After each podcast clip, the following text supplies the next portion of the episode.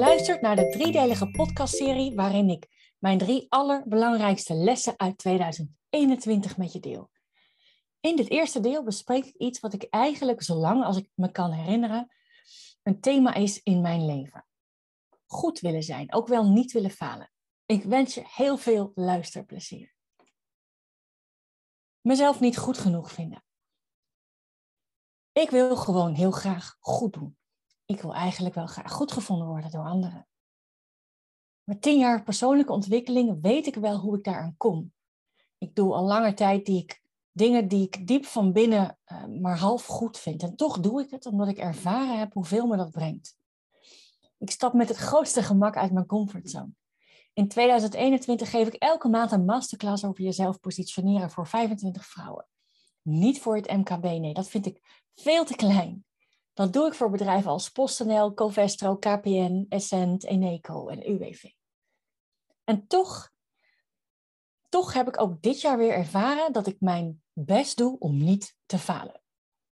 Ik doe dat vooral onbewust. En het vervelende daarvan is, is dat ik het dus niet in de gaten heb. Ik ontdek het vaak pas achteraf.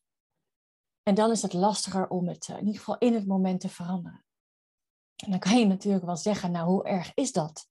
Zeker als je je niet laat tegenhouden spannende nieuwe dingen te doen. En erg is het misschien ook niet. Toch is ja, voor mij niet willen falen een soort van laag die altijd om me heen zit. Een laag die me ervan weerhoudt nog creatiever te zijn. Een laag die me beperkt in groot durven denken. Een laag die me wil beschermen, puur omdat het wil voorkomen dat ik faal. Want nee, falen mag niet. Want dan ben ik niet goed genoeg even los van waar het voor iemand precies vandaan komt, en ik weet dat ik niet de enige ben, is het in onze maatschappij ook helemaal niet de bedoeling dat je faalt. Het is de bedoeling dat je succesvol bent.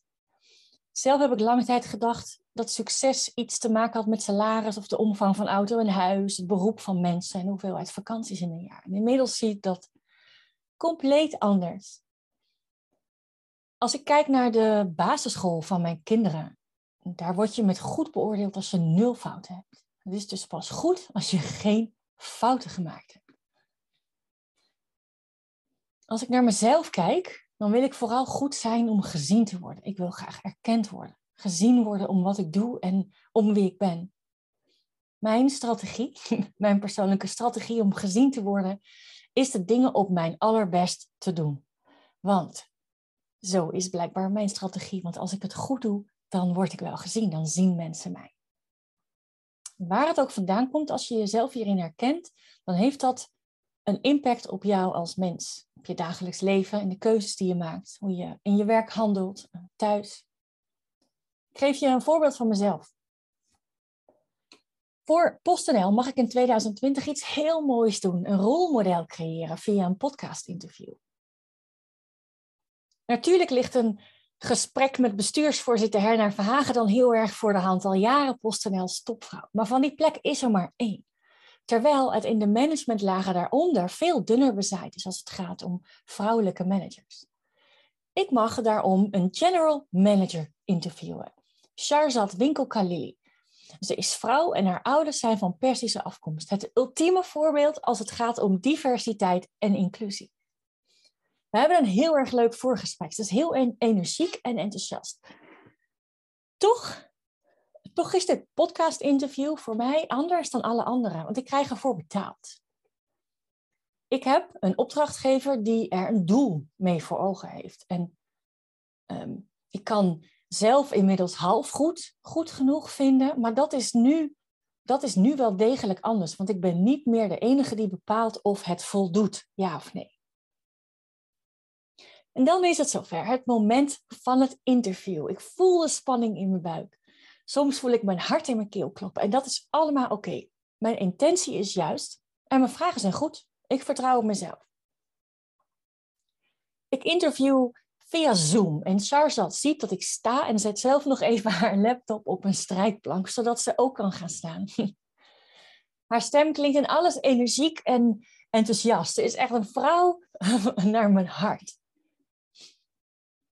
Uh, ik stel mijn vragen en zij geeft antwoord op een heel kwetsbare manier. Ze is open. wetende dat het interview met in elk geval 800 PostNL vrouwen gedeeld gaat worden. Wat een kracht en wat een inspiratie.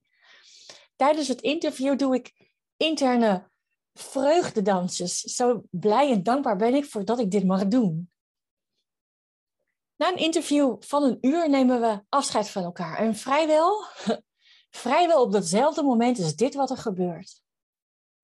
Er ontstaat een heel naar gevoel in mijn buik. Een gevoel wat ik niet gelijk kan duiden.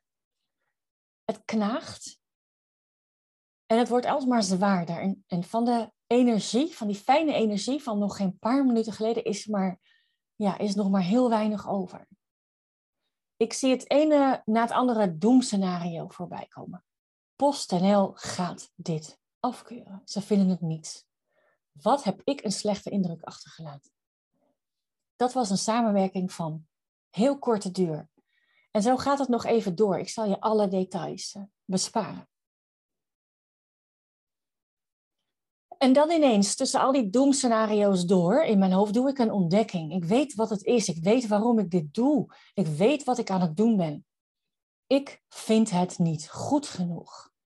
Ik vind mezelf niet goed genoeg. En op het moment dat ik dat ontdek, stoppen de gedachten en stoppen de doemscenario's. Elke spannende stap die ik zet in aanloop naar het interview, heb ik gedaan vanuit plezier, vanuit vertrouwen. Een betaald podcast-interview in, in opdracht heb ik nog niet eerder gedaan, dus ik denk dat ik het wel kan, net als Pippi Lankhuis. Vanaf dat moment besluit ik terug te stappen in mijn fijne energie en gewoon maar te wachten op wat PostNL er echt van vindt. En dat doe ik niet uh, zonder spanning. Zeker vind ik dat spannend. Maar ik vind het niet nodig en ook zeker niet handig zo lang in allerlei doemscenario's te blijven hangen. Helemaal voelen doe ik dat niet, maar ik weet dat ik goed genoeg ben. Ik weet dat het interview goed goed genoeg is. Dat, dat, ja, dat, dat weten is er wel degelijk. Wil je trouwens weten hoe het afgelopen is binnen PostNL? Ja, Sharzad heeft zelfs van de bestuursvoorzitter Herna Verhagen persoonlijk complimenten ontvangen. Herna vindt haar inspirerend en een waar rolmodel. Nogmaals, een bevestiging dat ik mij uh, druk heb gemaakt om uh, Eigenlijk niet. Dan in de zomer van 2021, dan doe ik nog een bijzondere ontdekking. Ik besluit mijn online cursussen van mijn academy een prominentere plek te geven in mijn bedrijf. En om dat te, te leren, om daar beter in te worden, besluit ik een jaarprogramma te volgen bij iemand. Startend ondernemen zijn in coronatijd vind ik zeker niet altijd even gemakkelijk. Wel leer ik in, in alle gevallen over wat ik wel en juist niet wil. Ik voelde gelijk dat dit jaarprogramma waar ik tegenaan liep een goede stap zou zijn. En als ik dat voelde, dan heb ik maar weinig tijd nodig om tot actie over te gaan. Er was wel een maar, het prijskaartje. Wilde ik dit in mezelf investeren? Gunde ik het mezelf in mij te investeren? En uiteindelijk werden dit allemaal ja's. En eigenlijk kort daarna startte ik. Al vrij snel begon ik me de impact van dit programma op mij, op mijn bedrijf, eh, te realiseren. En ineens kwam ik alsof ik tot een ontdekking kwam. Het kan echt. Het kan echt heel groot worden. En dat besef, dat besef kwam zo sterk binnen dat ik kokhalzend over mijn zolderkamer liep, op zoek naar mijn prullenbak. Mijn groot zijn, dat ik dit echt kan. Dat mijn stip op de horizon echt werkelijkheid wordt. Al deze ontdekkingen zorgden voor een enorme innerlijke beweging. Vertrouwen in mijn stip, dat heb ik wel. Ik heb daarvoor niet voor niets mijn baan als sales manager opgezegd. Dat vertrouwen is zo rotsvast. Dit is waarom ik hier ben op deze wereld. Dit is wat ik te doen heb.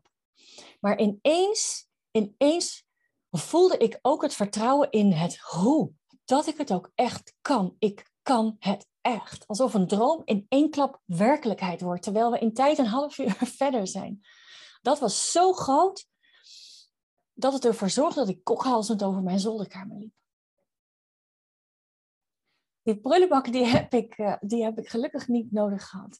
Wel is het precies deze ervaring die mij heeft doen ontdekken dat die laag aan het barsten is. Die beschermlaag die me zogenaamd helpt voorkomen dat ik faal. Die me er vooral onbewust van weerhoudt keuzes te maken die bijdragen aan waar ik voor sta. Blijven doorgaan, blijven proberen, uit die comfortzone stappen, dingen doen die volgens jezelf maar half zijn.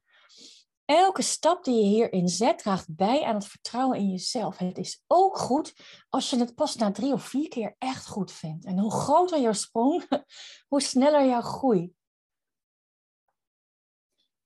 Dan een paar maanden voor het einde van het jaar. Natuurlijk niet toevallig kom ik op mijn e-reader een boek van Tony Robbins tegen. Ik besluit het gelijk uh, te bestellen. En en al in de eerste hoofdstukken deelt Tony op geheel eigen wijze de impact van niet willen falen, van de angst om te falen. En er zijn twee, uh, twee heel belangrijke dingen die ik hiervan uh, onthoud. En de eerste is als volgt: falen bestaat niet. Er zijn alleen resultaten. En wil je een ander resultaat, dan is het aan jou om een andere aanpak te vinden. Falen bestaat niet. Er zijn alleen resultaten. Een resultaat is een resultaat. Uh, niets meer, niets minder. Het is een uitkomst van iets. Dat is niet goed, dat is niet fout. Het helpt je te leren, te ontdekken. En de tweede pas ik inmiddels met heel veel plezier toe op alle kleine en grote dingen die ik doe. Ook op deze driedelige podcast-serie. Wat zou ik proberen te doen als ik wist dat ik niet kon falen? Hoe zou je het aanpakken als falen niet bestaat? Net als andere uh, eindejaarsmomenten ben ik nu natuurlijk ook al bezig met het nieuwe jaar, met 2022. En bij elk idee waarvan ik weet dat ik het in de praktijk ga brengen, stel ik mezelf de vraag: wat zou ik proberen te doen als ik wist dat ik niet kon falen? Ik zet hiermee al mijn creativiteit aan. Ik zet mijn angst als het ware uit. Er is geen falen. Dus wat houdt mij dan nog tegen? En ik heb, merk ik, ik heb nu al meer plezier, simpelweg omdat ik weet dat ik niet kan falen.